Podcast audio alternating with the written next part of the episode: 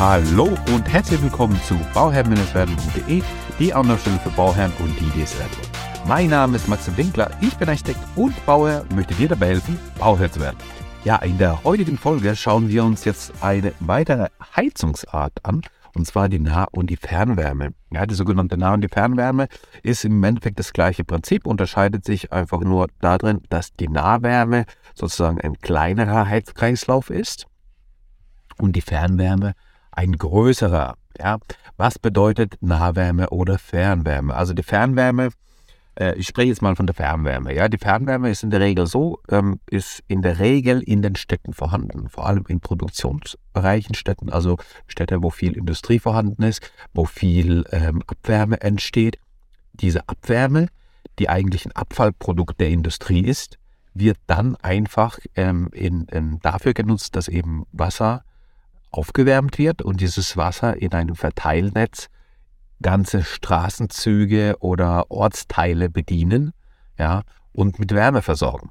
Ja, man muss sich das so vorstellen, das ist wie eine Zentralheizung im, im, im Haus, wo die Leitungen äh, in die einzelnen Etagen gehen und dann im Boden beispielsweise verteilt werden, um in die einzelnen Zimmer zu kommen.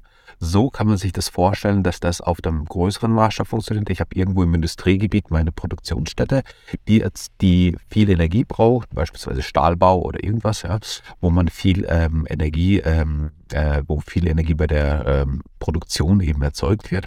Und diese Abwärme, die da dabei entsteht, die wird dafür genutzt, um wieder das Wasser zu erhitzen. Und dieses Wasser wird dann in die Straßen reingepumpt. Ja, so wie es im Haus die einzelnen Zimmer bedient werden mit den einzelnen, ähm, mit den einzelnen Heizungsleitungen, so sind es hier die Straßenzüge, die damit bedient werden. Ja, so kann man sich das vorstellen. Und das, das, das ist dann die Fernwärme. Ja, und die Nahwärme ist im Endeffekt ein kleineres, ein kleineres, äh, eine, eine kleinere Produktionseinheit, ähm, die dann im Endeffekt äh, vielleicht einen Straßenzug oder ein Neubaugebiet bedient. Ja, also kleinere Einheiten einfach. So, und da spricht man einfach, wenn man, ähm, also von, von KWK, Kraft-Wärme-Kopplung, wenn man ähm, ja diese Fernwärme, ähm, vor, äh, wenn diese Fernwärme, Fernwärme eben vorhanden ist. Das heißt, unter dem ähm, ja, ökologischen Gesichtspunkt ist es so, dass ähm, man zwar natürlich für die Produktion der Industrie fossile Brennstoffe hat in der Regel, ja, die eben verwendet werden, aber dadurch, dass man die Abwärme davon nutzt, ist es halt eben so, dass ähm, ja, das wiederum ähm, ökologisch sinnvoll ist. Und äh, die andere Möglichkeit, die ist da äh, eben, äh, die vorhanden ist, wäre so eine Biomassenkraftwerk, Biomassenheizkraftwerk, ähm, die halt nochmal von der, von der CO2-Bilanz nochmal ähm, interessanter ist, nochmal besser ist, ja, weil dir da einfach ein nachwachsender äh, Rohstoff verarbeitet wird.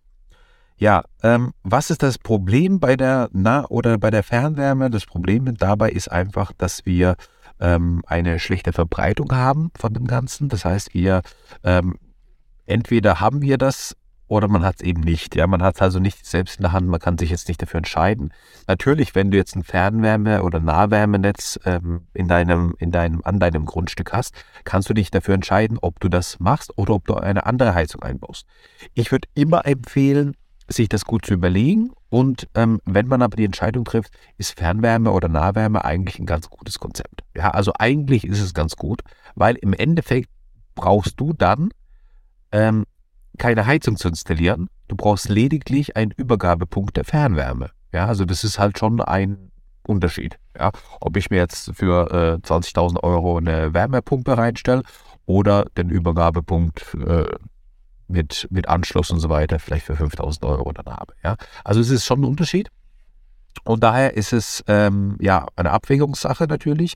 Ähm, auf der anderen Seite habe ich, das ist dann die Abwägung, habe ich halt eben das Problem, dass ich da ähm, eine gewisse Monopolstellung habe von dem Wärmeversorger, weil derjenige, der das äh, Fernwärme- oder Nahwärmenetz betreibt, der hat es einfach in der Hand und da kann man halt nicht einfach hingehen und sagen, ja, nee, äh, irgendwie passt mir nicht oder gefällt mir nicht, ich möchte jetzt einen Anbieter wechseln. Nein, kannst du nicht, weil du hast halt, bist halt eben von dem abhängig.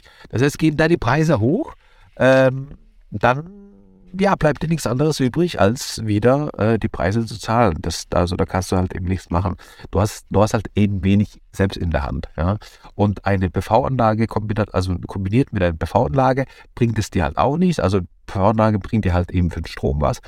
Aber der Stromverbrauch ist in der Regel, sage ich mal, dann so gering, dass man gut das auch mit einer kleinen PV-Anlage abdecken kann. Klar, den Stromverbrauch.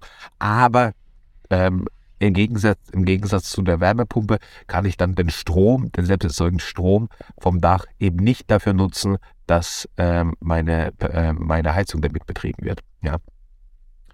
Deswegen muss man das Ganze halt einfach ein bisschen stärker abwägen. Ähm, es gibt ähm, immer, ja, äh, eigentlich gibt es immer wieder solche Modelle, dass man auf, äh, ja, bei Neubaugebieten oder Umgebungen, wo man ähm, Neubauten zulässt oder ja einfach neue Gebiete erschließt, dass man dann halt eben auch ähm, ja, Nahwärmenetz äh, ähm, hin, hinmacht und ähm, ja verbreitet. Ist natürlich auch wiederum davon abhängig, wie viele machen da mit und wie viele schließen sich da an. In der Regel finde ich das eigentlich schon sehr gut, ja, weil man, also ich meine, das Prinzip ist ja so, ich meine, ich, ich überlege mir mal, ähm, ich baue beispielsweise jetzt ein Einfamilienhaus. Ja? Ein Einfamilienhaus braucht eine Heizung. Ja? Ein Stück Heizung, ein Familienhaus wird versorgt. Okay, so, habe ich ein Mehrfamilienhaus, dann habe ich, das ist das Prinzip, beim Mehrfamilienhaus habe ich 10 Wohnungen, 20 Wohnungen, ja, bei großen Mehrfamilienhäusern 100 Wohnungen. Und diese 100 Wohnungen werden dann von einer Heizung betrieben.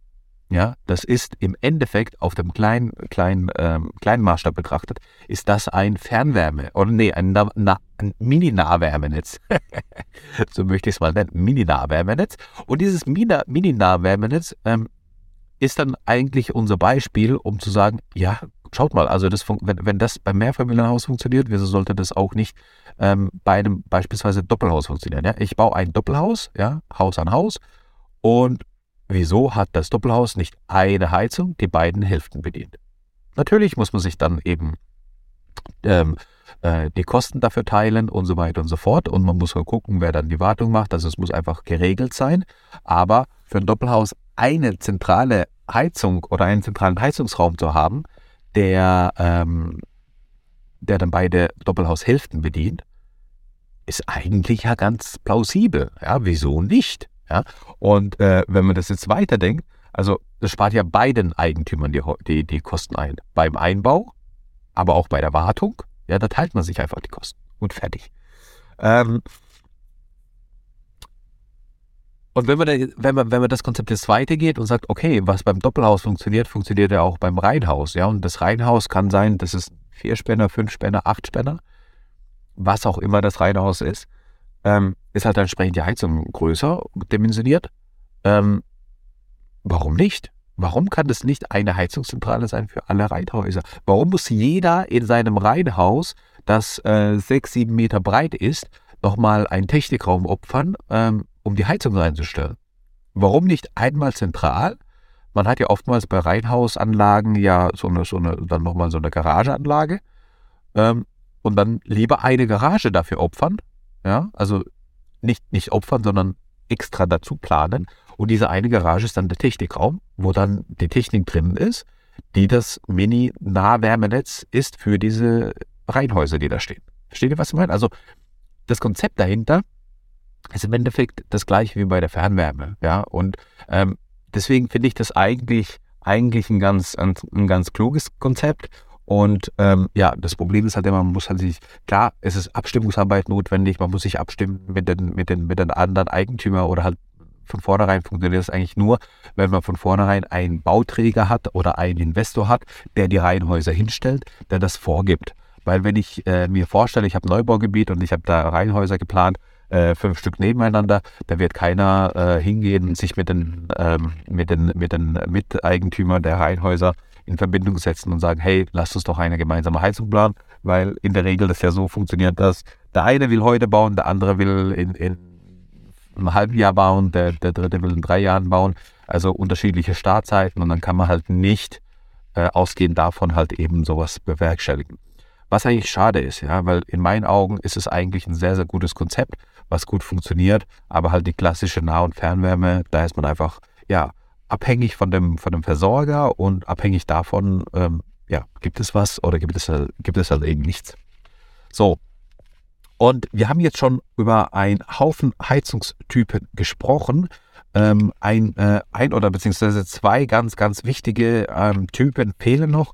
Das ist zum einen das Blockheizkraftwerk und dann nochmal die Hybridheizungen. Und das werden wir uns dann in den nächsten beiden Folgen anschauen beziehungsweise anhören. Ähm, in diesem Sinne, bleibt dran, schaut auch oder hört auch ähm, das nächste Mal rein.